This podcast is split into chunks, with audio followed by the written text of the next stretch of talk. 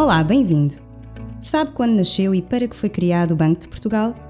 Descubra neste podcast como tudo começou.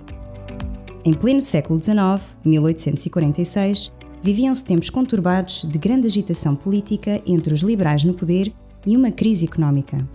É nesse ano que Dona Maria II assina o decreto régio que cria o Banco de Portugal, nascido da fusão do Banco de Lisboa com a Sociedade de Investimento Companhia Confiança Nacional. Quando surge, o Banco de Portugal é um banco comercial, privado e um dos bancos da altura que emitiam notas. Só se torna o único banco emissor em 1891, quando adquire também funções de banqueiro do Estado e Caixa Geral do Tesouro.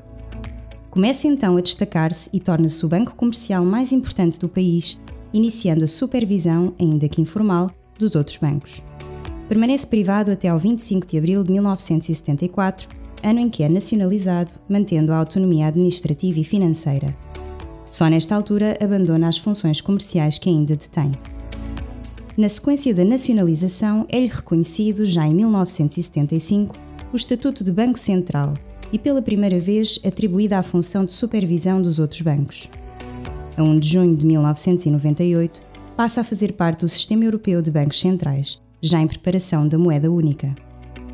Atualmente, o Banco de Portugal tem duas missões essenciais: a manutenção da estabilidade dos preços, que funciona como um termómetro da economia, e a promoção da estabilidade do sistema financeiro.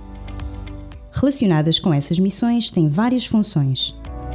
É o banqueiro do Estado, ou seja, guarda e gera as reservas do país em ouro, euros e moeda estrangeira. É o Banco de Portugal que emite a moeda que circula no país. É o supervisor dos bancos e de outras instituições de crédito e sociedades financeiras. Regula e fiscaliza os sistemas de pagamentos e compete-lhe ainda ser um intermediário das relações monetárias internacionais do Estado. Recolhe e elabora estatísticas e projeções sobre a economia portuguesa. É ainda consultor do governo no domínio financeiro e orientador e controlador da sua política monetária e financeira. O Banco de Portugal acaba de celebrar 175 anos. Conheça melhor o Banco Central Português em bportugal.pt e visite-nos no Twitter, LinkedIn e Instagram.